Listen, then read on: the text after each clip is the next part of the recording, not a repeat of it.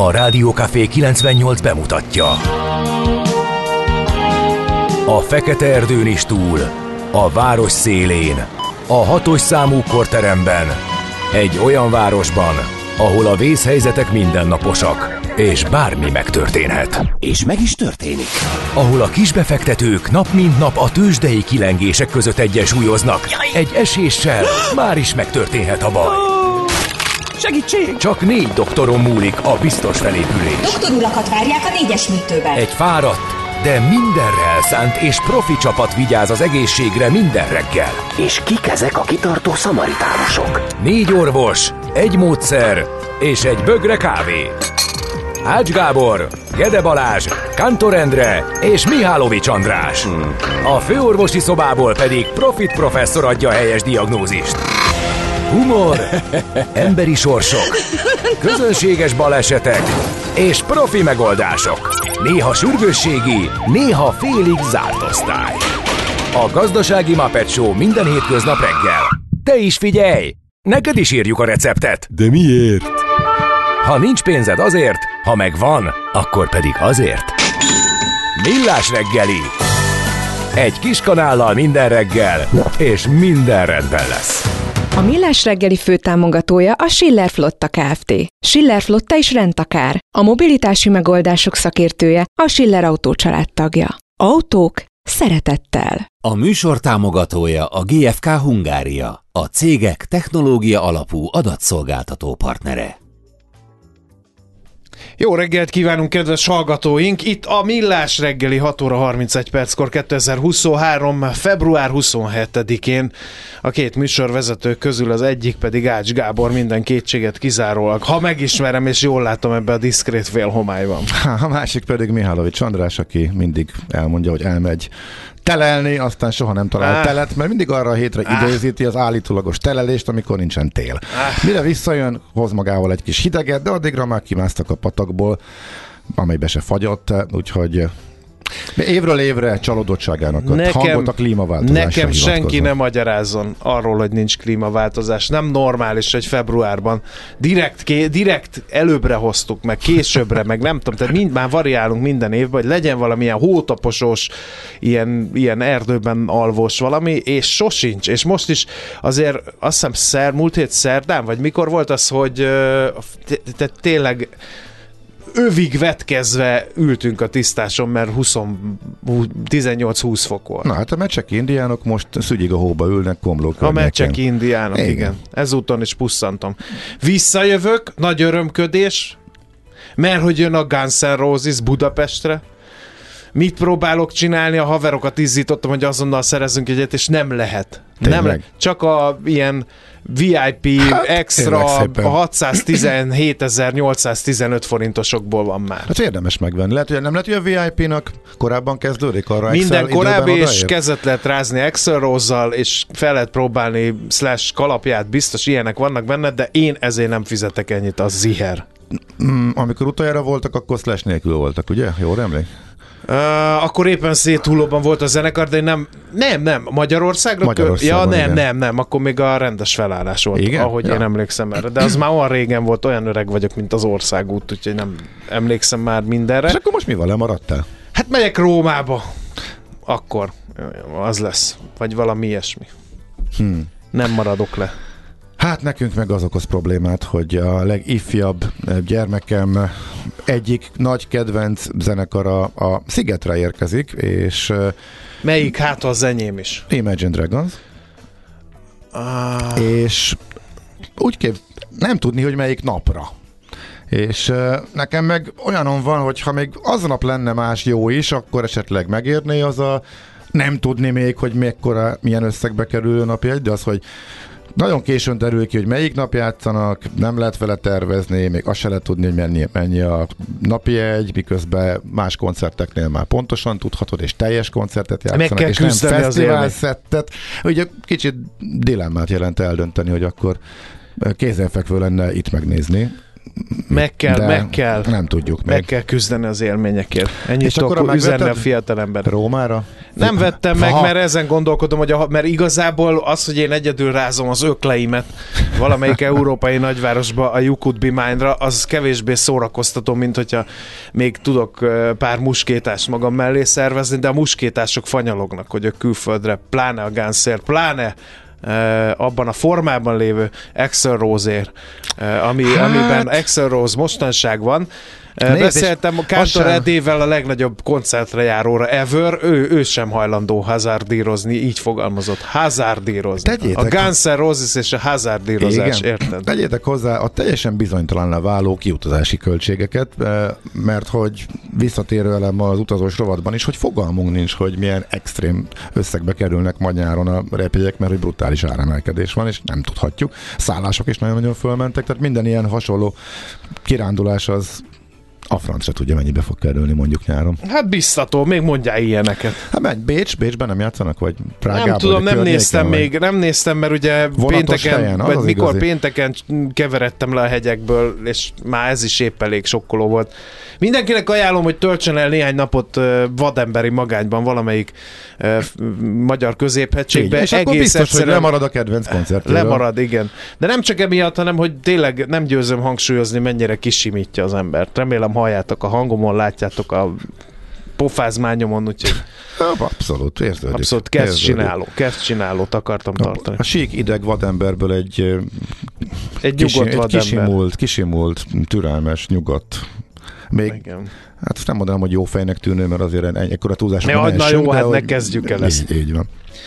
Meg hát akikkel együtt táboroztam az elmúlt hétben, nem mindegyik gondolja ugyanígy, ezt hidd el, mert hogy ugye hadi Jó. játék is van, és hát ott De, azért. de azért nagyon komoly sérülések nem voltak, nyugtass meg. Hát van egy marha nagy vérállá futás a hasamon, mert oda vertek egyet egy ilyen harci kalapáccsal. nem figyeltél? Nem voltam elég gyors. Nem volt elég jó. Meg sokan voltak. Hm. Úgyhogy csapkodtam én vitézül, de végül legyűrtek. Na jó, lényeg, Nem baj, majd nyáron ne- bosszút állunk.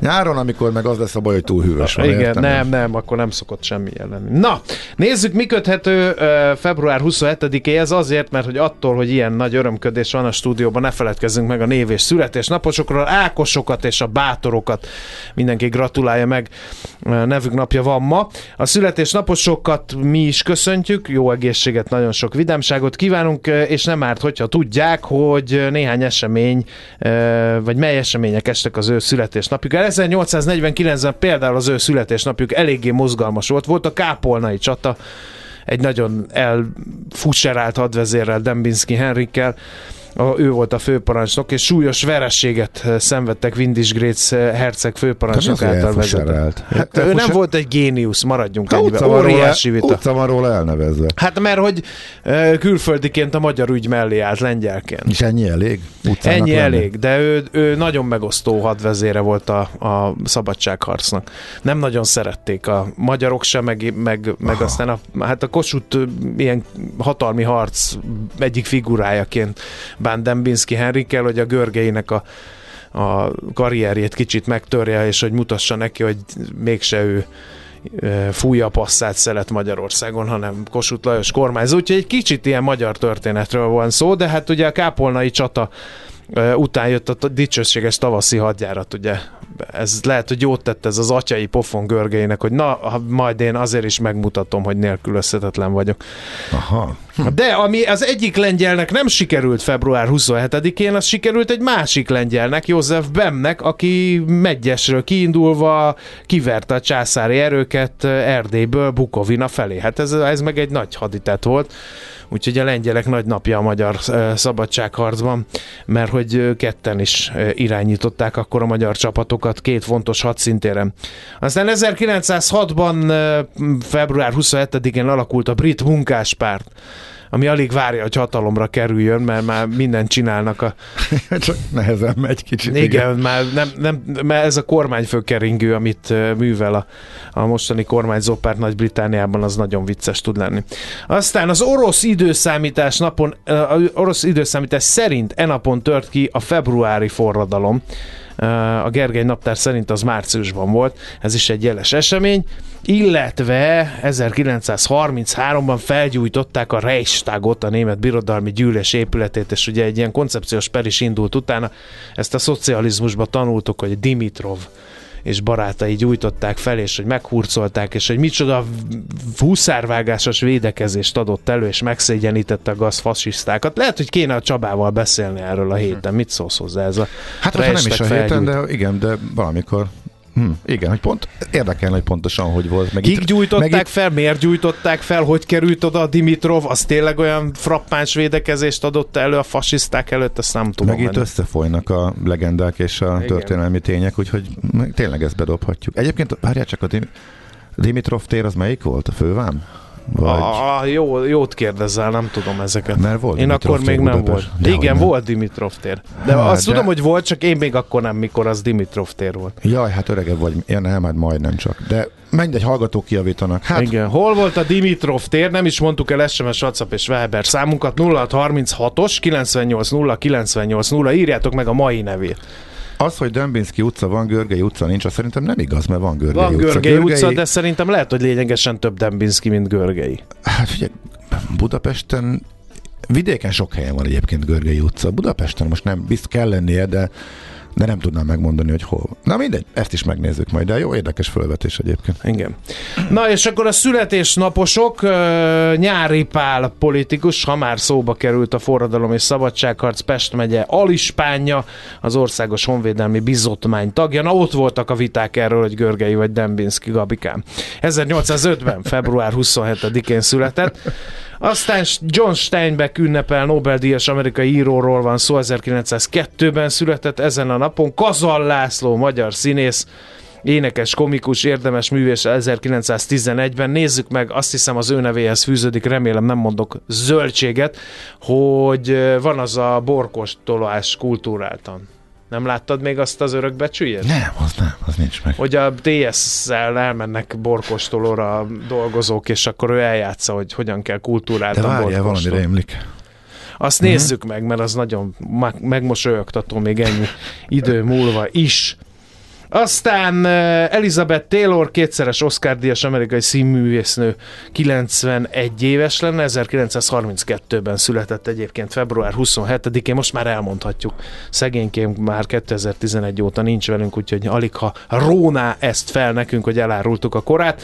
1954-es születésű Éles István, Karinti gyűrűs, magyar humorista, parodista, aztán Fűranikó is ünnepel, Kisztihánd, neki születésnapja van, nem mondom meg hányadik. Egy biztos, hogy Jászai Mári díjas magyar színművész, érdemes művész is ő. És Erdős Virág, költőt is köszöntjük, neki születésnapja van. Na, mehetünk az első zenére? Aha, jöjjön. Se telefon,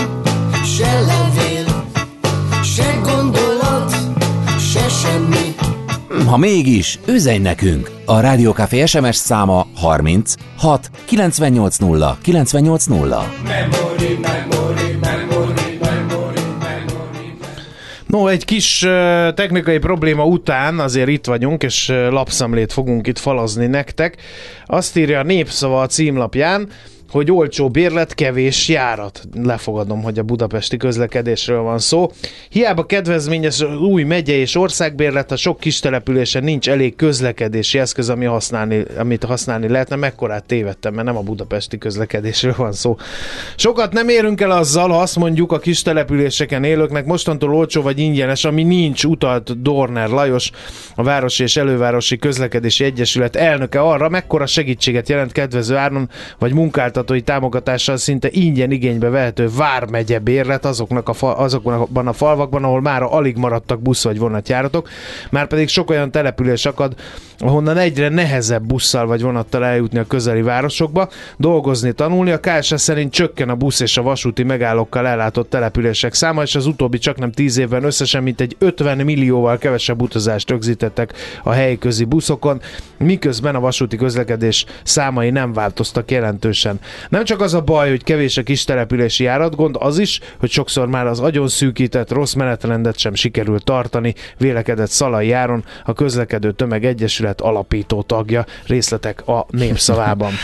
Jó, hát majd az agglomerációs részt akkor meg majd hozzáfűzzük annak apropóján a Budapest rovatban, hogy a MÁV kiadott pontosítást arról, hogy mire is jó ez a bérlet, illetve mire nem jó ez a bérlet. Egyébként eh, elég szórakoztató, és hát valahol hát idézőjelben mutatja azt is, hogy eh, kisé elhamarkodottan jelentették be, és eh, elég sok minden nem volt egyértelmű. Hát ezt persze úgy kommunikálják, hogy hát aki nem értette, az az nem ért hozzá, de most legalább kezd tisztulni a kép, hogy itt például az agglomerációban milyen járművekre lehet majd venni, illetve lehet venni magát a bérletet, de mivel, mire lesz jó mire, melyik járművek jogosít utazásra, és melyikeken nem egyébként érdekes. Plusz még az Intercity kérdés merül föl, de akkor arra is visszatérünk, mert hogy Magyarországon az Intercity kocsikat továbbító vonatok közül is van egy csomó olyan, ami csak Intercity, van amely és különféle, ezerféle verzióban van rajta Intercity kocsi meg. Nem fizetős kocsi, hogy ezek között éppen melyikre jó, melyikre nem jó, ezt is tisztázták, de hát mondjuk így viszont finoman szólva is hátrányosan meg vannak különböztetve bizonyos városok, még máshova például el lehet menni ezzel az új kedvezményes bérlettel, de erre majd akkor később visszatérünk. Amit én most még gondoltam ide a lapszemlébe bigyeszteni, az a Hát a Telex cikke apropóján arról, hogy akkor mikortól lesz olcsóbb a gázár. Ez szerintem mindenkit érdekel. Van a rezsicsökkentett, nagyon kedvezményes gázár, meg a piaci lakosságinak nevezett, hogyha jól emlékszem. Az a probléma, hogy az állam kicsit pánikszerűen a legrosszabb pillanatban befixálta a legtetején, tehát nagyon rossz spekulásként, pedig elvég nem spekulálnia kellene, de megijedve augusztus végén eszméletlen rossz áron vett, kötött le nagyobb mennyiséget, illetve a távfőnek az árat is ehhez kötötték. Most viszont, hogy nagyon visszaesett a gázár, csökkenhet majd ez a bizonyos revicsökkentett az átlagos fogyasztáson túl fizetendő összeg is. Na, és hogy erre utalgattak a kormányinfón is, hát pontos Dátumot még nem tudunk, de a Telex cikke is ezt próbálja elemezgetni. Jó esély van az alacsonyabb lakossági gázára. Úgy tűnik, hogy Lantos Csaba alatt azért kicsit profibban kezeli az energetikai minisztérium a gázár kérdést, és most a jelenlegi a két-három évvel korábbihoz képest még mindig magas, de a nagy háború utáni kiugráshoz képest kifejezetten alacsony, tehát a háború előtti szintekre visszaeső gázáron megpróbál nagyobb kontingenst beszerezni. Ennek az árát még pontosan nem lehet tudni, de valószínűsíthető, Eh, hogy majd az áprilisi újraszámlálás után eh, lejjebb jöhet ez a bizonyos ár, eh, mármint a revicsökkentett nagyon kedvezményes áron ár fölött fizetendő. Itt a kérdés az, hogy az állam itt mennyit hajlandó bukni, illetve mennyit hajlandó finanszírozni, mert a revicsökkentett ár még mindig messze-messze a piaci ár alatt van, tehát az átlagfogyasztásig fizetendő ár. A fölötte amit most fizet a lakosság e fölött, tehát a lakossági piaci ár, az viszont már jóval magasabb, mint a jelenlegi tőzsdei piaci ár, illetve ahol most beszerzik az új kontingenst, föltöltik a készleteket, és innentől kezdve az állam majd eldönti, hogy mennyire keresztfinanszírozza ebből a szuperkedvezményes lakossági rezsicsökkentett árat, de valószínűsítető, hogy ha tényleg be tudnak szerezni nagyobb tételt, akkor ez a bizonyos ható, lakossági magasabb ár is csökkenhet majd májustól. Egyelőre ennyit lehet nagyjából tudni most. Aztán az Indexen van egy érdekes cikk, nemrég élesedett, ez az Osan sorsáról szól. Na, mi van vele? Most arra minden akadály elhárult az Ocean és az Indotek összebútorozása elől, így a terveknek megfelelően február végéig tisztázták az eddig nyitott kérdéseket, márciustól elindulhat a közösen szőtt tervek megvalósítása. Hatékonyabbá tennék a beszerzést, a logisztikát, a munkaszervezést, a vásárlói élménnyel együtt pedig a piaci részesedést is növelnék, és úgy tudja, hogy új vezető is lesz az Index szerint, méghozzá Lucenko Viktória lesz az új vezérigazgató, ha igaz. Az ő kinevezésével a várakozások szerint jóval többet kap a társaság, mint a tulajdonos meghosszabbított keze, hiszen nála jobban kevesen ismerik az osant, illetve a kiskereskedelmi piacot. És uh, ugye Osannak 24 áruház és 18 uh, töltőállomása van, 2022-es pénzügyi mutatói még nem ismertek, a legutóbb 2021-ben 354,3 milliárdos árbevétel és 8,1 milliárdos adózott eredményt ért el. É, és hát ugye találgat a lap, hogy akkor mi lesz a, a további sorsa, mert ugye az nem titkolt, hogy a kormány, és ezt Orbán Viktor többször kijelentette miniszterelnökként, hogy szeretne nagyobb magyar részesedést a kiskereskedelmi Hát ez piacon. megtörténik. És híre, én meg is történik ugye a CBA meg a, a Coop révén, eh, de hogy egy nagy multinacionális kiskereskedelmi láncot is felváz, eh, felvásárolnak, szó volt már arról, hogy ez az Osan lesz, az, hogy benne van az Indotek, amelynek a vezetője egész jó kormánykapcsolatokkal rendelkezik, ez egy ebbe az irányba tett lépésnek tekinthető akár, de majd ezt meglátjuk, ez az én írói munkásságom része, amit most mondtam, mert aztán lehet, hogy marhára nem is ez lesz. Na, tőzsdézzünk. Tőzsdézzünk. Hol zárt? Hol nyit? Mi a sztori? Mit mutat a csárt? Piacok, árfolyamok, forgalom a világ vezető parketjein és Budapesten. A tőzsdei helyzetkép támogatója, a hazai tőzsde gyorsan növekvő nemzetközi informatikai szolgáltatója, a Gloster Infokommunikációs Enyerté. Hát kérem szépen 0,27 század százalékos mínusz 45.268 pontos záróérték, ez volt a Bux utolsó uh, heti kereskedési napja, azaz pénteki kereskedési napja. Uh, estek a vezető papírok közül ketten is, az OTP fél százalékot, 10.800 forintig, a Richter meg 0,6 százalékot, 7.705 forintig, a MOL stagnált 2.778 forinton, a Telekom erősödött egyedül 2,28 század százalékot, 403 forintról kezd majd ma, és az x kategóriában nézem, hát ott figyeljetek, olyan nagyon sok minden nem történt. Az AstraSannál pörög az élet, 5,4%-os mínuszt hozott össze, és a másik napelemes cég, a NAP forgalma is figyelemre méltó volt, ott 1% fölötti mínuszt hoztak össze, és a Glosternek sem volt napja, de alacsony vagy volt jó napja, de alacsony forgalomba tette ráadásul mindezt, 2,8%-os volt a mínusz. Meg kellett volna cseréljük. Na mindegy, bejött a Czoller, én nem tudok. Nézd a Czoller, nem tudok tőzsdét mondani. Tehát ez, ez a ez a Na ez, a, ez, a, ez a megalázó, mit akar itt ez a csávó, hogy jön ez ide, pillantás. Mutatok hát, neki addig csináljak? indiános Mit csináljak? képeket, azzal Jó, lefoglalom. oké, von már el a figyelmét, mert akkor legalább egy fél perc alatt hadd foglaljam össze. Na, jó, rázza a haját, meg ugrál a széken, akkor addig, addig megpróbálom. Szóval, Jött egy eh, inflációs adat, ismét tőzsde szempontjából rossz volt, eh, tehát eh, arra utal, hogy a kamatemelés sokáig kitarthat, ezért már a nyitásban volt egy jókora mínusz, aztán ebből lett egy jókora mínusz, tehát már napon belül nem ment sehova. Tehát leesett, aztán ott maradt nagyjából ez volt a tegnapi, vagy a pénteki kereskedési nap, amelynek eredményeként egyébként a Dow Jones már átment mínuszba, már ami az idei teljesítményt eh, illeti. A nasdaq még kitart a vaskos plusz, de hát mondjuk azért abból a 15-16 százalékból, ami volt, most már ő is visszament 9 százalékig.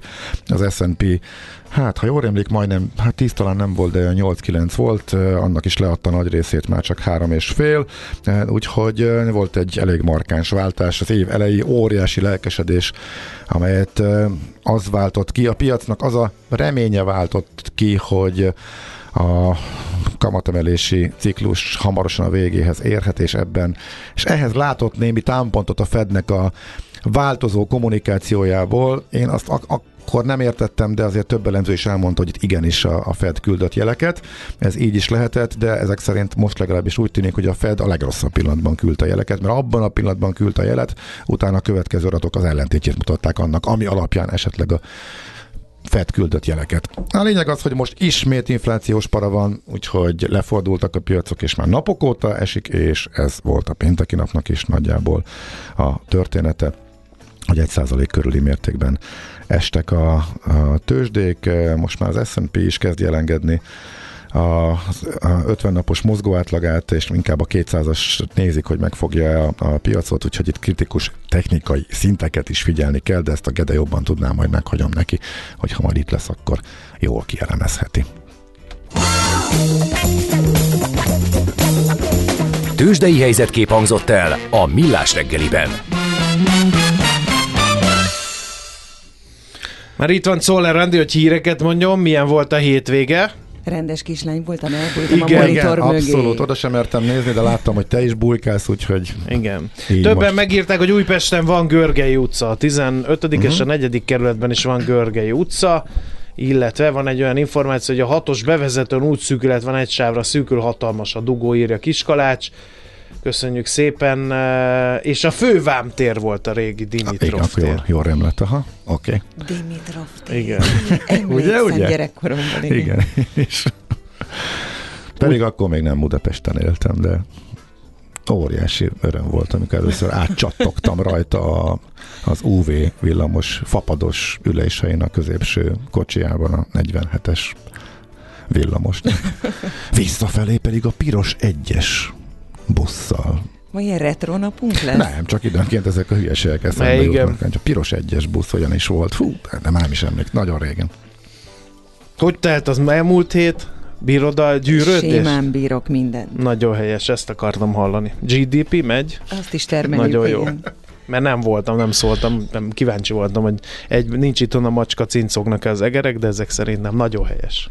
Te figyelj, macikám, termeltük mindenkit. Tehát gondolod, hogy A megmertük volna kántor szerintem nem, régóta figyelem, de majd elbeszélgetek. Megmertük volna csinálni, hogy visszajössz, és azt találod, hogy nincs erős GDP termelés, esélyünk se volt. Tehát. Igen. De hallottam, hogy ilyen felforgató eszmék, hogy hogy nincs kedvem dolgozni nap, vagy hét, meg születésnapom van, nem dolgozom nap, meg ilyen, ilyen skandináv fertőbe gyűrözött ide, egyszerűen felháborítanak. Hallgatta az ismétlést, és fölháborodott. Ne ragudjál ebben. Én, én elhiszem, hogy Skandináviában ezt meg lehet tenni, azért vannak ott, ahol most már hátradőlhetnek, ők kitérjenek utol. Hát nincs céljuk, mert ők vannak elől, érted? De akinek van célja, hogy ak- szeretne utolérni Ausztriát belátható időn belül, az nekem ne beszéljen, születésnapon van, nem Tehát dolgozom nekünk ki napra. kell használnunk a skandináv la- lazulást. Hát ez az, hát most, hát ez az. Ért- Ők már értem, hátradőltek, értem. azt hiszik, hogy nem, de majd most fogunk a nyakukra lépni, érted? Csak dolgozni kell, mint hogy csillag megy az égen. Akkor hagyjatok Meg ahogy szól le Randi fog, tessék. Ez az. A mai világban könnyen félrevezetnek a csoda doktorok és a hihetetlen megoldások. Az eredmény? Hája pocim marad, a fej még mindig tar, a profit meg az ablakban. De már is segítenek a legjobb orvosok. Doktor megelégedés, doktor higgadság, doktor vidámság és doktor nyugalom. Doktor úr, ennek össze-visszaver a GDP-je, a pulcosa meg egy csökkenő gyertya. Két végéről égette. Ezt visszakalapáljuk, és olyan hozamgörbénk lesz, amilyet még dr. Alonso Mózdi sem látott. Millás reggeli. A gazdasági Muppet Show. Figyelem! Fogyasztása függőséget okoz. A Millás reggeli főtámogatója a Schiller Flotta Kft. Schiller Flotta is rendtakár. A mobilitási megoldások szakértője a Schiller Autó tagja. Autók szeretettel. A műsor támogatója a GFK Hungária, a cégek technológia alapú adatszolgáltató partnere.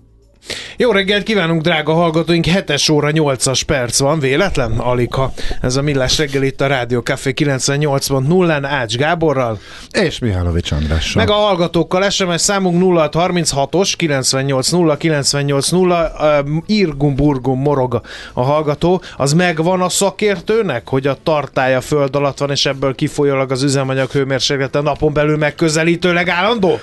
Igazi hülyeség ez a reggeli tankolós hír. Nekünk is vannak, de ez volt a célja ennek a lánynak, hogy figyeljetek oda a híreire. Hogy lehet... Nagyon élvezte, hogy fönnakadtak a szemeink és csüngtünk szavaim. Igen. A tankoljunk hajnalba, és akkor kevesebbet fogyaszt a kocsi című hír. Igen, ez érdekes volt. Igen, azt mondja, hogy ö, egy másik ö, hallgató is, valakiből dölt a marhaság, mint tehénből a trágya, a föld alatti benzintartár hő tehetetlensége, akkora, hogy az csak tél-nyár viszonylatban játszik, ö, írja a, a hallgató. Aztán mi van még itt, ami érdekes lehet? Közlekedési információk nem nagyon jöttek eddig. Szerencsére úgy látom, hogy nem nagyon van miről beszélni, bár a sávez, sávlezárás a hatos főút fővárosi szakaszán komoly gondokat okoz.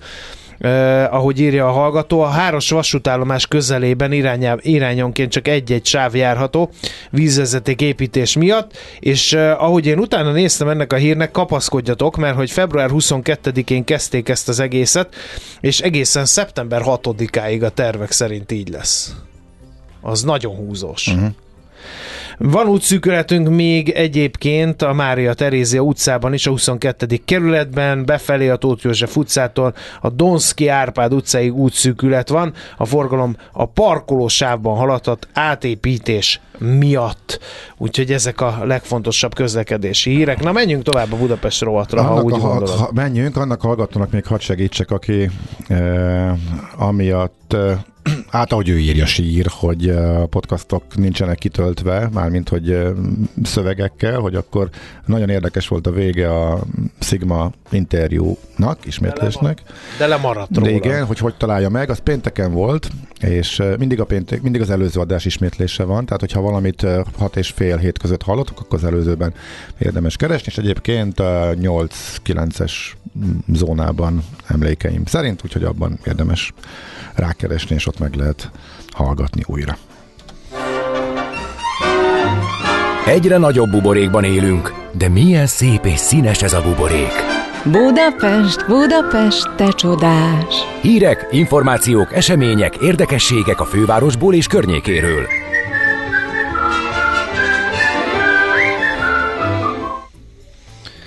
No, ö, Na figyelj, értelmez nekem légy a, szíves, a akkor egy- bérleteket? Ne, ne, ne, ne, azt én nem tudom. De é, szerinted mit jelent ez a mondat, hogy a kedvezményes bérletek, ja nem ez, hanem a helyjegy köteles feláras vonatok a Vármegye és országbérlettel nem vehetők igénybe. Hogy mondtuk ezt, Tibor? A Vármegye és országbérlettel a helyjegy köteles, azaz feláras vonatok nem vehetők igénybe. Hát gondolom az IC-re nem lehet vármegye bérlettel. Hát, Na most én is így értelmeztem, még sokan mások, de a vasút leírta, hogy hát ért, ért, értelmetlen miért így értelmezték. A félreértést sokak számára az okozta, írják, hogy a feláras és nem feláras kocsikat egyaránt továbbító vonatok nem feláras kocsiaiban viszont lehet majd utazni ezekkel. Én is egy cikkemben felvetettem ezt a kérdést, hogy ha már olyan katyvasz van az Intercity-ben, hogy a, csak néhány van, amelyiken csak és kizárólag Intercity kocsik vannak, az összes többiben van egy, vagy kettő, vagy nulla, vagy sok, vagy össze-vissza mennyiségben, teljesen eltérő mennyiségben IC kocsi, meg egyéb, akkor ezek közül melyikre jó, és melyikre nem. Hát még mindig nem derült ki a tegnapi tisztázásból sem, hogy például a Pécsire, ami egyetlen egy olyan kocsi van, ami nem IC, akkor arra jó-e, de azt legalább lehet tudni, hogy a szegediek már biztos, hogy jól jártak, mert eh, az ilyen vegyes vonatokon, ami Szeged, Zalaegerszeg, Szombathely, felé megy, illetve Békés Csaba felé, plusz a Kaposvári IC-k, azokra jó lesz a Vármegye és országbérlet a nem feláras e, kocsikba. De még mindig nem egészen tiszta. Viszont Budapest rovat, azt is tisztába tették, hogy akkor az agglomerációban mi újság. A lényeg az, hogy a vonat, az ha bejön a városba, akkor is használható utazásra. A hév a városi szakaszon nem használható utazásra. Ha valaki szemere telepről akar bejönni Kökire, vagy a nyugatiba, annak jó az országbérlet, vagy a megyebérlet, arra felszállhat. Ha valaki Békás megyeren szeretne a hévre felszállni vele, és bejebb jönni kicsivel, arra nem jó. Ha valaki sárga buszra száll föl vele, arra jó. Ha valaki kék buszra akar felszállni vele, akkor arra nem jó. Kérdezhetek valami? Igen, Hogyha ennyire ellátha- átláthatatlan a rendszer, az jó? az szerintem baromira nem jó, de már a rendszer eddig is így volt, ez, a, ez az jegy, ez most csak rátett még egy lapáttal, ez csak úgy fölhívta a figyelmet arra, hogy mennyire átláthatatlan a rendszer. De például egyébként az én gyerekeim Budakesziről, ha vesznek ilyet, akkor azzal kiváltják a környékbeli bérletet, amit a kék buszoknak a külső szakasza, a Budapest táblán kívüli szakaszára kellett eddig venni, mert arra jó lesz az országbérlet, viszont a városi bérletet értelemszerűen újra meg kell venni. Tehát egy vidéki városban is, bárhol az országban, hogyha a sárga busz átmegy a városon, és a városon belül egy sárga busz leintesz, arra jó, de a helyi járatra nem jó. Hogyha a Budakesziről jössz be, és mondjuk a városon határon belül vagy, akkor ha megáll neked egy sárga busz, egy Pácsról, vagy Perbára, akárhonnan érkező, akkor arra szintén jó, de hogyha egy 22-es busz jön, arra meg, megint csak nem jó. Tiszta? Nem. Kicsit az is volt a cél, amellett nyilván, hogy fölhívjam a figyelmet arra, hogy azért az is érthető, hogyha valakinek nem egészen tiszta ez a dolog. Én most már végre úgy nagyjából átlátom, van, nyilván van benne logika, de tökre értem, hogyha ez egy óriási katyfasz a legtöbb embernek. Aztán a hétvégén volt kormányinfo, mindig ilyen nagy breaking van, aztán viszonylag mérsékelt hírek jönnek, de azért csepegnek fontos információk. Legutóbb a Fudan Egyetemről, bár nem ezért hívták össze a kormányinfot. De megkérdezték. De megkérdezte a hvg.hu, Igen. hogy mikorra várható a Fudan Egyetemről szóló hatástanulmány és az ígért országos népszavazás. Gulyás Gergely miniszterelnökséget vezető miniszter azt mondta, hogy nincs előrelépés. A háborús helyzet erre is hatással van. A Fudan Egyetem a beruházási stop áldozata. Nem zajlik tervezés, nincs előrelépés. Erre visszakérdezett az újságíró, hogy indokolta ilyen esetben fenntartani a nem létező Fudan, Fudan Egyetem alapítványát. A miniszteri válasz, ez egy jó kérdés. Tehát a lényeg az, hogy a kormányinfo x órájában egy újságíró kérdés alapján kiderült, hogy ja, amúgy Fudan off. Már napi renden sincs, annak már annyi, tehát nem, nem lesz. Legalábbis egy időre lekerült a napi rendről, nem, mondjuk ennyivel is tisztában. Látunk azért, látod, van értelme kérdezni a kormányinfón, ez is kiderült ebből. Még egy érdekes hír, a második kerület polgármestere, Őrsi Gergely jelentette be, hogy ö, újabb közterületeket fognak nőkről elnevezni, kimondottan fontos, hogy nőkről, és a második, a március 8-ai nőnap alkalmából volt már ö, egy ilyen névadási ö, akciója két évvel ezelőtt az Lett önkormányzatnak. Szabó Magda sétány, uh-huh. Sota Irén utca, Solt Otília és Komlós Juci köz. Így van, de még ezzel együtt is az utcanevek 89%-a férfiakról, és csak 11%-a nőkről elnevezett, és most ezt az arányt is próbálják javítani. Eddig eh, nem név nélküli közterületeket hirdettek meg, meg lehet nézni, hogy eh, melyeket, és várják a név javaslatokat. A lényeg az, hogy nagyon praktikus egyébként, kimondottan olyanokat kerestek, eh, amelyiken nincsen bejegyzett házszám, lakóház, úgyhogy senkinek nem kell majd okmány, okmány cserélnie a név adósdi miatt, és várják a javaslatokat, hogy kikről nevezzék el ezeket a közterületeket a nőnapig, tehát a második kerületben. Ez érdekes és támogatandó. Tök jó ötletnek tűnik. Nekünk a Gellért hegy a Himalája. A Millás reggeli fővárosi és agglomerációs infóbuborékja hangzott el.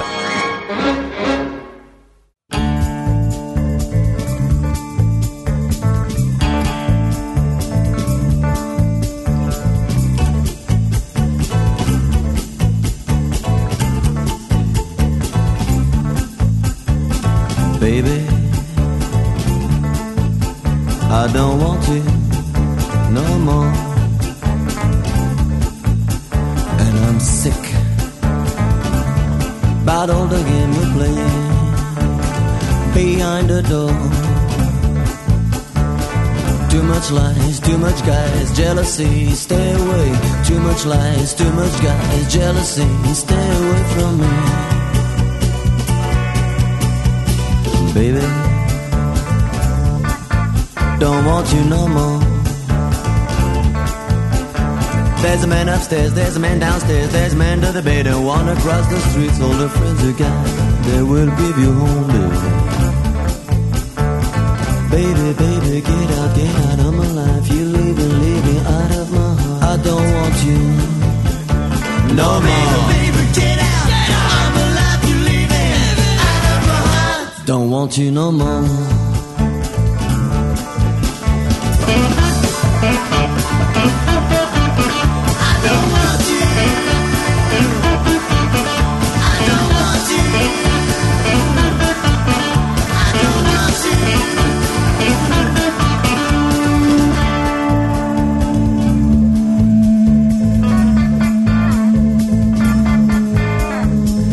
Serve you right to suffer, baby. Serve you right to be alone. Yeah. Baby, baby, get out, get out of my life. You leaving, leaving out of my heart. Baby, baby, get out, get out of my life. You leaving, leaving out of my heart.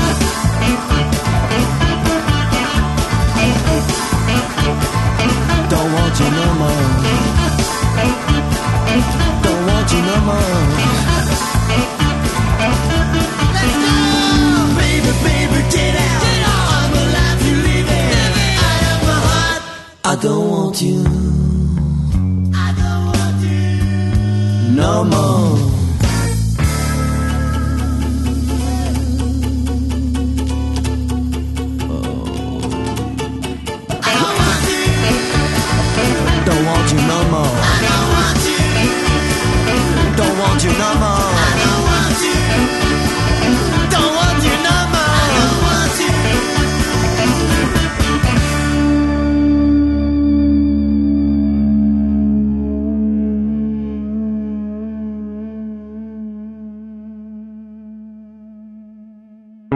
Ami nem megy, azt nem kell erőltetni. Millás reggeli. Most van a szezonja a bankszámla díjaknak, meg költségeknek az emeléséhez, mert ugye a törvények, jogszabályok szerint a pénzintézetek most emelhetnek a díjaikon, és legfeljebb az infláció mértékével, már pedig infláció ugye van bőven, jó magasan vagyunk, Eh, elvileg akkor nagyon megdrágulnak a bankszámlák, már beszélgettünk erről, de, de lehet, hogy szerencsénk lesz. Árgyalán József, a bankmonitor.pont elemzője van a vonal túlsó végén. Eh, Szerbusz, jó reggelt kívánunk! Sziasztok, jó reggelt! Hát azt gondolná az ember, hogy a gazdasági logika az diktálja, hogy van egy derék infláció, akkor emeljük az infláció mértékével a díjainkat. Gyakorlatilag minden gazdasági szereplő ezt teszi, miért lennének kü- különbek a bankok? De ezt képest kevés a bejelentés ez erről most még. Ez így van. Azt azért hozzátenném, hogy ugye a bankok nem emelhetik kényükre kedvükre a díjakat. Egy elég komoly oklista szerepel az üzletszabályzatukban, ami alapján megváltoztatják hatják a meglévő számláknak a költségeit, infláció, adókörnyezet, gazdasági környezet. Tehát elég részletes a lista. Sajnos az infláció mindegyik banknál szerepel. Ennek ellenére mondjuk valóban eddig csak négy nagyobb pénzintézet jelentette be azt, hogy a költségeket tényleg a szavai fogyasztói árindex mértékével megnöveli. És akkor ebből mi következik, hogy a többiek majd jönnek utánuk, vagy pedig van akkor a piaci verseny, hogy lehet, hogy megússzuk infláció alatt ilyen áremeléssel, illetve hogy esetleg átalakítják a struktúrát, és máshogy próbálják az emelést elérni, más csomagok jönnek létre, mert ilyet is láttunk már korábban. Az biztos, hogy a meglévő díjakhoz olyan módon nem nyúlhatnak, hogy új díjat vezetnek be, vagy pedig a meglévő díjnak az árazását változtatják. Például egy fix díjas szolgáltatásra nem mondhatják azt, hogy most a fix díj plusz százalékos költség lesz. Tehát a díj struktúrán ilyen módon nem változtathatnak, a meglévő díjakat emelhetik az infláció mértékével, ez lehet ugye fix díjnak a változása, a százalékos díj változása, sőt egyébként a százalékos díj esetében a minimum, fix minimum, fix maximum költségeket is változtathatják. Igen, eddig ugye csak négy bank jelentette be a tényleges infláció követést. Könnyen elképzelhető, hogy nem fogja az összes lekövetni az inflációt. Ugye elég nagy a verseny a bankok között, és ugye hát azért látható, hogy maga a fogyasztók, a lakosság fizetési képességét is erősen befolyásolja az infláció. Tehát igen, könnyen elképzelhető, hogy nem fogja minden bank lekövetni a díjaival a áremelkedés mértékét, és igen, az is benne a pakliban, hogy egyes bankok azt mondják, hogy új, teljesen új bankszámlacsomagot indítok. Ugye a meglévő számlák esetében érvényes ez az infláció követő díjemelés, új számla kondíciójú kávé, oda mehetnek, ahova a bank szeretné, hiszen amikor szerződést kötünk, akkor pont tudjuk, hogy miért mennyit kell majd fizetnünk. Be, meglevő csomagot megszüntethetnek, vagy milyen feltételekkel mondhatják azt, hogy ez egy kifutó csomag, és akkor légy szíves válasszál másikat, vagy pedig ha már egyszer valami elindult, és a, abban benne akar valaki maradni, akkor meddig akkor az újaknak már nem értékesítik, de hogy a meglevő ügyfelek meddig ö, ke, tudnak benne maradni. Ez hogy működik? Jellemzően, amikor egy csomagot kivezetnek, akkor azt mondják, hogy értékesítésnek vége, a meglévő ügyfélkört azt kezeljük. Ha megnézzük a bankszámláknak, a bankoknak a kondíciós listáit, van egy ilyen elég rövid a jelenleg forgalmazott termékekről, és egy nagyon hosszú a már nem forgalmazottakról, jellemzően ezen nem forgalmazott termékeket nagyon-nagyon több éven keresztül, akár 5-10 éven keresztül is megtartják, és ugyanúgy árazgatják évről évre az inflációval megegyező módon. Nyilván számos, hogy is mondjam csak, értékesítési ajánlatot fogunk kapni, ha ilyen csomaggal rendelkezünk, annak érdekében, hogy váltsunk egy új csomagra. Azt hozzátenném, hogy nem is feltétlenül rossz döntés újra váltani, de de alapvetően ez a gyakorlat, tehát nem kell attól aggódni, hogy holnaptól a számlacsomagom megszűnik. Uh-huh. Kik voltak az első fecskék, az talán még nem hangzott el? Nem hangzott el az OTP Bank, a Erste Bank, a KNH Bank és a Magnet Bank voltak az első fecskék. Ezt, hogyha időrendben teszik, az OTP Bank március egyel emeli a költségeket, a KNH és a Magnet Bank április egyel, és az Erste Bank május 1 fogja. Hát akkor a, a legnagyobbak mindenképpen meglépték ezt a díjemelést, ugye? Hát a legnagyobb igen, sőt az OTP-ről még azt mindenképpen el kell mondani, hogy az összes pénzintézetnél ez egy lehetőség. Az OTP bank üzletszabályzatában ez kvázi tényként van leírva, hogy a bank minden évben az infláció mértékével megemeli a számlaköltségeket, és ezt, már, és ezt kvázi a közvetítőt követő második hónaptól teszi meg, ezért most a március 1. Tehát az OTP banknál, ha csak nem változik az üzletszabályzat, akkor ezt tényként kezelhetjük, hogy minden évben az inflációval uh-huh. lágulni fog a számlaköltség. A többiektől mit tudunk, mert megkérdeztétek őket is, hogy náluk mi várható? Ö, nem kaptunk határozott választ, igazából azt mondták, hogy a lehetőség adott náluk, még, még kvázi dolgoznak, gondolkodnak rajta, hogy mit lépjenek. Azt hozzátenném, hogy ennek az infláció követő kamatemelésnek nagyjából a tavasz az időszaka, hogyha úgy május végéig nem jelentenek ilyet be bankok, akkor jellemzően már az idejében nem is fognak. Uh-huh. Jellemző, hogy milyen költségeket emelnek, inkább a havidíjakat, vagy a legfontosabb mindenki által használt bankkártya költségeket, vagy átutalási költségeket, vagy vagy átlagban és általánosan mindent? Ö, általánosabban mindenre van lehetőségük, hogy emeljenek. Azt tudni kell, hogy ezt a bankok kondíciós listája még nem jelent meg, csak a bejelentés ténye hangzott el, tehát kvázi ott nem tudjuk, hogy mi fog változni pontosan.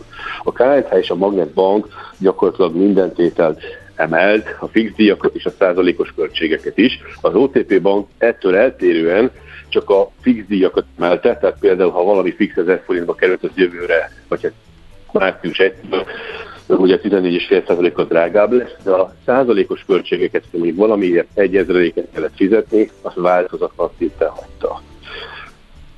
Uh-huh. Tehát ebből a szempontból nem egységes a banki gyakorlat. Ugye a jogszabály csak plafont mond arra, hogy mennyivel lehet maximum emelni, ezen belül ugye a bankok mozgástere kvázi uh-huh. adott. Mi a határidő, meddig kell szólniuk? Tehát mikortól érezheti az ügyfél azt, hogy oké, okay, az én bankom ezt kihagyta, vagy hogy oppá, hát ez a bank most azzal, hogy nem emelt, akkor mondjuk olcsóbbá vált, vagy hogy kisebbet emelt, tehát mikortól lehet majd ismét a teljes egészében összehasonlítani az idei eh, kondíciókat? Jellemzően olyan két hónappal előre kell bejelenteni az ilyen típusú költségváltozásokat. Ugye ezzel az OTP azért kivétel, mert ő gyakorlatilag dedikáltan beleírta a üzletszabályzat, hogy mit fog tenni. Uh-huh. Ettől függetlenül az OTP kondíciós listája is időben megjelent a március 1 képest. Tehát aki most azt látja, hogy az ő bankja még ilyet nem tett közzé, ő gyakorlatilag két hónapig még biztos lehet abban, hogy a jelenlegi kondíciókkal, feltételekkel fogja fizetni a számhoz kapcsolódó díjakat. Mennyire van ennek hatása, piacformáló hatása, hogy kilép meg egy ilyen drágítást, és ki nem? Mert hogy azt lehet olvasni bizonyos felmérésekben, sőt a bankok is időnként panaszkodnak arról, hogy a magyar az már csak olyan, hogy nyit egy bankszámlát, azt abba öregszik meg némi túlzással. Ez, ez sajnos így van. Tehát, hogy az embereknek olyan egy 3 a hajlandó bankot váltani, függetlenül attól, hogy az ő számla kondíciója időközben mennyire drágult meg. Tehát igen, valóban nagyon, nagyon ritkán lépünk, sőt, amikor lépünk, akkor sem költségekért lépünk, hanem valamilyen meglepő költséget, tehát hogy valamilyen tételért fizetni kellett, mert nem gondoltuk volna, vagy valamilyen egyéb személyes elégedetlenség miatt. Uh-huh. Azt azért mindenképpen hozzá kell tennem, hogy ugye a tavalyi infláció 14,5% volt. Az idei az éves átlagosat nézve az MNB prognózis szerint még magasabb is lehet. Ez mindezt azt jelenti, hogy mondjuk az idei január, február, márciusi számlaköltségekhez képest jövőre tavasszal akár a harmadával többet fizethetünk a szolgáltatásért. Legyen az megbízás, legyen az alapdíj. Ez azért már egy elég komoly emelkedés. Ráadásul ugye egy motorja van most jelenleg a bankszámlák váltásának, a bankváltásnak, ez pedig gyakorlatilag az, hogy minden évben, évelején, januárban meg kell kapjuk az éves díjkimutatásunkat minden pénzintézettől, ez gyakorlatilag jogszabályi előírás. Uh-huh. És ugyan tételenként nagyon kicsik a költségek, 100 forint, 500 forint, 1000 forint, most hogy ez 2-300 forinttal több, az idézőjelben nem ugorja meg az inger küszöböt, de az, hogyha mondjuk éves díjkimutatásban azt látom, hogy az ismerősöm egész évben 5000 forintot fizetett a bankszámlájáért, én meg fizettem 50 ezer forintot, az már fogja ugorni az inger küszöböt. Uh-huh. Hm. Oké. Okay. Ezek a most érkeztek egyébként, most is voltak már azért érdekes számok, tehát lehet, hogy valakinek még, valakinek már most elért az inger küszöbét, de jövőre biztos komoly összegek lesznek ezen a, ezeken az értesítőkön. Oké, okay, nagyon szépen köszönjük az információkat, jó munkát, szép napot kívánunk! Én köszönöm, szép napot, sziasztok! Szia, szia! Agyalán Józseffel beszélgettünk a bankmonitor.hu elemzőjével. A bankszámla költségek növekedéséről egy részét már tudjuk, egy része meg még talán hamarosan következő napokban várhatók újabb bejelentések, illetve banki kondíciós listák érkezése. Jöhetnek a felesírek? Oké, okay, jöjjenek a felesírek, hogy ne, hát már ott tartunk. Mikor utalat végre kamat csökkentésre a jegybank? Tesszük fel a kérdést Tardos Gergelynek, az OTP Bank elemzési központ vezetőjének. Szerbusz, jó reggelt kívánunk! Jó reggelt!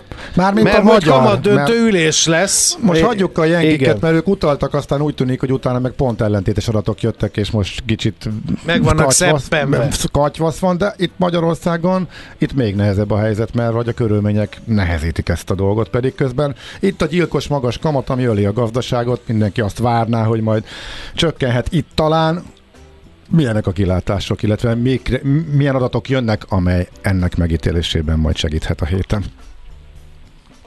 Hát ugye alapvetően a, a, itthon azért a, most a jegybankra kell figyelni, az a kérdés, hogy hogy interpretálja az elmúlt egy hónap eseményeit, mert ugye első blikre az van, hogy az árfolyam már a 380-at ostromolja, tehát akkor így, így gondolhatnánk azt a korábbiak alapján, hogy akár el is indulhat a kamatcsökkentési ciklus de igazából mindenki azt találgatja, hogy, hogy mit is akar a jegybank. Ugye a, van, egy, van az optimista forgatókönyv, amiben szeretnénk mi is hinni, hogy a jegybank kemény lesz, rövid távon még tartsa a kamatot, ezzel hagyja a forintot tovább erősödni, és ezzel lényegében megtörheti a, a, a, az erős inflációs várakozásokat. Ugye itt igazából a tavalyi évben azért a hazai infláció fölment 26% környékére, és még nem tudjuk, hogy tetőzötte.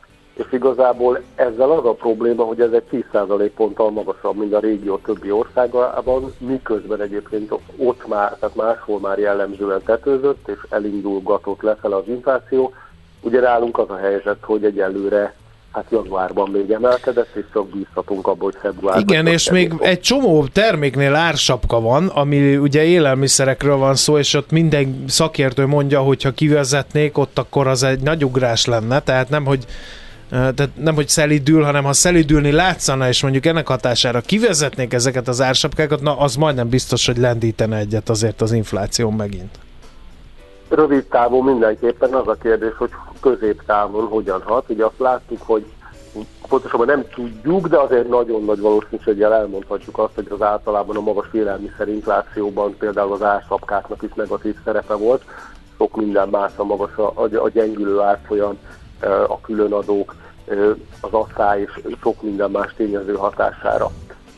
Úgyhogy rövid távon a, nyilván az árszapkák esetleges kivezetése az, az, az okozhat még egy, egy ugrást az inflációban. Az a kérdés, hogy addigra már mondjuk a, a, a mögöttes termékeknek, hogy úgymond az általános átárazási hajlandóságnak a csökkenését látjuk-e. Uh-huh.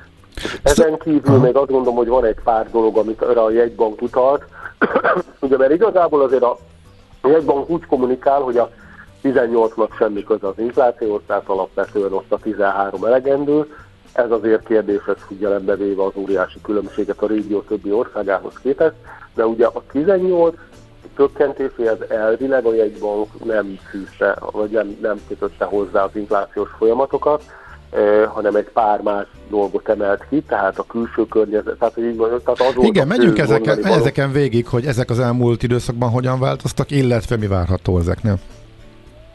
Ugye az volt a főmondás, hogy a kockázati megítélés tartós javulására van szükség, és aztán ezt részre tette a jegybank, hogy mi az, amit akar látni, tehát hogy, hogy, hogy enyhül a külső kamatemelési várakozások erősödése, hát ez most éppen nem áll meg, ugye azt látjuk, hogy a, a mióta kijött a januári amerikai munkapiaci jelentés, azóta rengeteg erős adat jött ki,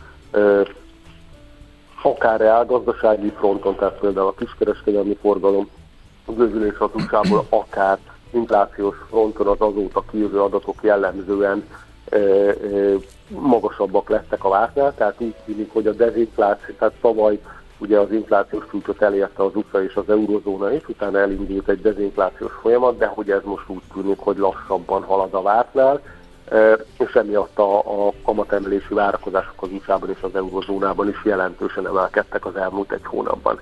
Ezen kívül ugye a jegybank elmondta, hogy az energiaválságban szeretne eh, előrelépést látni, ezt azért azt mondhatjuk, hogy ezt, ezt, ezt nyugodtan kipipálhatjuk, ugye a gázárak nagyon sokat jöttek lefele, és uh-huh. a mostani szinten már eh, éves össz- összevetésben nagyon komoly mínuszokat látunk. Eh, illetve belföldről két tényezőt emelt ki a jegybank. Az egyik az a, a folyómérleg egyenlegének a javulása, és itt hát... Hát összefüggésben a gázárral. Uh-huh.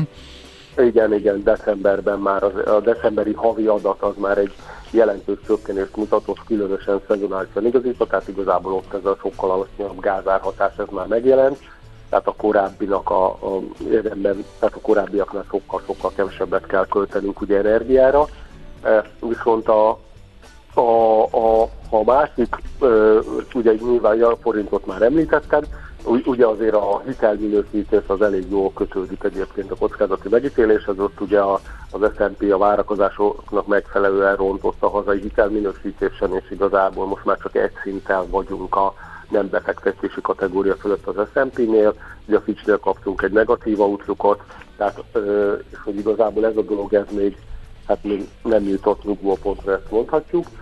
Főleg azért nem, mert hogy a hitelminősítők nagyon erősen nézik az EU-s pénzek ügyét, ahol igazából azt mondhatjuk, hogy egyelőre nem látszik az áttörés.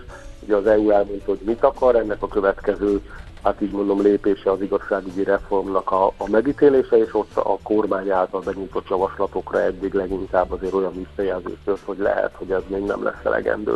És hogy ez a legnagyobb kérdés egyébként, tehát azt gondolom, hogy itt a hazai kamadöntésben, amire figyelni kell, hogy a jegybank miket emel ki, ezen kívül kell nézni azt, hogy igazából itt a márciusig még mi történik az EU-s pénzekben.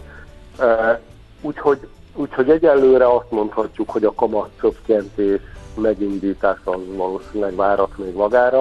Azt gondolom, hogy a legkorábbi időpont az a március. Igazából márciusban lesz új inflációs jelentés, addigra már kijön a februári inflációs adat, ami a, azt gondolom, hogy, hogy, hogy némi szerencsével csökkenést mutathat, viszont a maginfláció tekintetében azért valószínűbb az, hogy ott még emelkedést láthatunk, és aztán lehet, hogy ez még kitolódik egy darabig, tehát hogy, hogy akár az sem kizárható, hogy, hogy, hogy, hogy akár mondjuk csak a második negyedév végén Tehát most, majd. most a héten kommunikációs szinten sem várható még ezek szerint változás, tehát továbbra is kitart a szigor mellett a jegybank a várakozásait szerint ezek szerint. Hát Én, én azt gondolom, tehát azt gondolom, tehát a, ugye a, a jegybanki kommunikáció nagyon fontos lesz, tehát hogy igazából nagyon komoly kérdés az, hogy hogy interpretálják a dolgokat, valószínű az, hogy marad még a, a, a fő üzenet, hogy türelem, tehát hogy még, még, még vár, vár a jegybank. Fontos az, hogy ezekben a tényezőkben, amit a kamatcsökkentés megindításához szabott a jegybank, hogy ezekben a feltételekben van, lesz-e változás. Ugye itt igazából a nagy kérdés az az EU-s pénzek kérdése, mert lehet, Még mindig. időben, hogy az időben akár sokáig is tolódhat, és ez azért jelent problémát, mert lehet, mi van akkor, ha mondjuk marad a 18, esetleg a, a külső inflációs nyomás az, az, az elkezd enyhülni, azért ennek erre van, hogy is mondjam, tehát e, e, e, e, ennek azért ez nem egy kizárható forgatókönyv, hiszen azért azok a tételek, amik igazán nagyon meglökték az inflációt a fejlett országokban, azok már csillapodnak, tehát itt az árucik, élelmiszer és energiainflációra érdemes gondolni. Tehát ezek alapján azért az, azért az inflációnak le kellene jönnie, a, úgyhogy, úgyhogy én azt gondolom, hogy mindenképp érdemes lesz, lesz néz, figyelni arra, hogy mit mond a jegybank, mi lesz a közleményben, mi hangzik el a sajtótájékoztatón, mert azért komolyan meg tudja uh-huh. mozgatni a, a, a hazai pénzpiacot, és hát hogyha továbbra is elkötelezett marad a jegybank, akkor simán lehet, hogy az árfolyam tovább erősödik.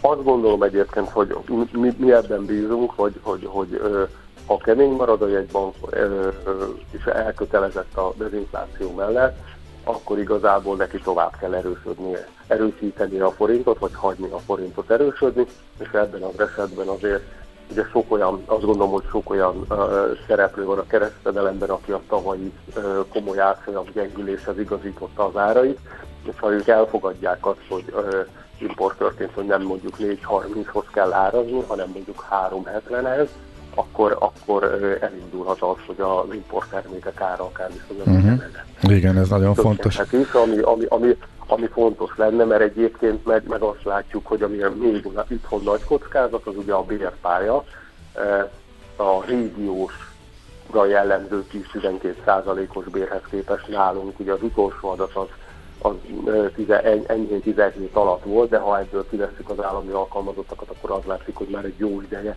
közel 20%-kal nőnek a magánszektorban a bérek, ami egyik oldalról ugye érthető, hiszen a munkanélküliség alacsony, a reálbérek esnek a cégeknek, hogy a többségüknek van pénze, és, és meg akarja tartani a szakképzett munkaerőt, tehát nyilván emelnek, de a másik oldalon viszont ez az inflációs várakozásokat emeli, és, és, és költségoldalról nyomás alá mm. helyezi, főleg a szolgáltatók.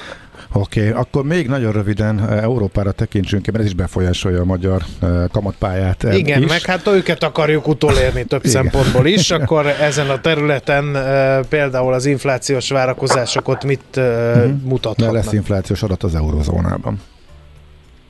Hát ugye, a, a, a, tehát, hogy a, amire kell figyelni, az, az most jön a februári előzetes inflációs adat az eurózónára, ez március másodikán érkezik, de már előtte kijön a francia, a spanyol, illetve a német inflációs adat, kedden, illetve szerdán érdemes ezekre figyelni, mert ezek azért elég jól meghatározhatják azt, hogy mit látunk majd a, az eurozónában. Ugye itt az a várakozás, hogy a, a, a headline, de teljes inflációs mutató azért tovább csökken 8,2%-ra, 8-6-ról, miközben a maginflációs folyamatok stagnálhatnak 5-3 környékén. Ugye ez egy kicsit megemelt szám már a, a, a egy felfele revidált szám, és ez is hozzájárult a, a, egyébként a, az európai kamatemelési várakozások erősödéséhez és a hozamok emelkedéséhez. Ugye itt, itt is igazából Európában is az a kérdés, hogy, hogy milyen ütemű lesz a, a dezinfláció, mennyire akaszthatja meg esetleg a szolgáltatás árak, vagy az inflációs várakozások emelkedésével ez az erősebb átárazási attitűd az inflációs csökkenését. Vagy hát úgy is mondhatom, hogy ugyanúgy, mint a Fednél az a kérdés, hogy valójában hol van a helyén a rövid kamat szint, mert ha azt gondoljuk, hogy az infláció ütemesen csökken mondjuk 3%-ig az év végére, akkor valószínűleg ez a, a mostan, mostanra beárazott ilyen 3,75 körüli kamatszint az elég ahhoz, hogy, hogy, hogy az inflációs várakozásokat kezelje, és akkor belátható időn belül jöhet a csökkenés. Ha viszont, ha viszont a, az elmúlt mondjuk egy hónapban e, látott tendencia maradt tartós, tehát ugye itt azért a, a januári átárazása a eurozónában az, az mondjuk éves szinten inkább ilyen 6-7 százalékos infláció irányába mutat, akkor tovább kell menni az LKB-nak is. Tehát igazából azt gondolom, hogy ezért lesz érdemes követni az európai inflációs folyamatokat, mert hát azt látjuk, hogy ha a külső hozam környezet emelkedik, akkor, akkor az MNB-nek uh-huh. még egy jó darabig várnia kell. Uh-huh. Oké, okay. okay. tiszta. Nagyon, Nagyon szép van, köszönjük. köszönjük, igen. Jó munkát akkor nektek a hétre! Szép hetet, vagy jó hetet mindenkinek. Köszi. Köszi. Szia. Szia, szia. Tados Gergővel beszélgetünk, ő az OTP Bank elemzési központjának vezetője.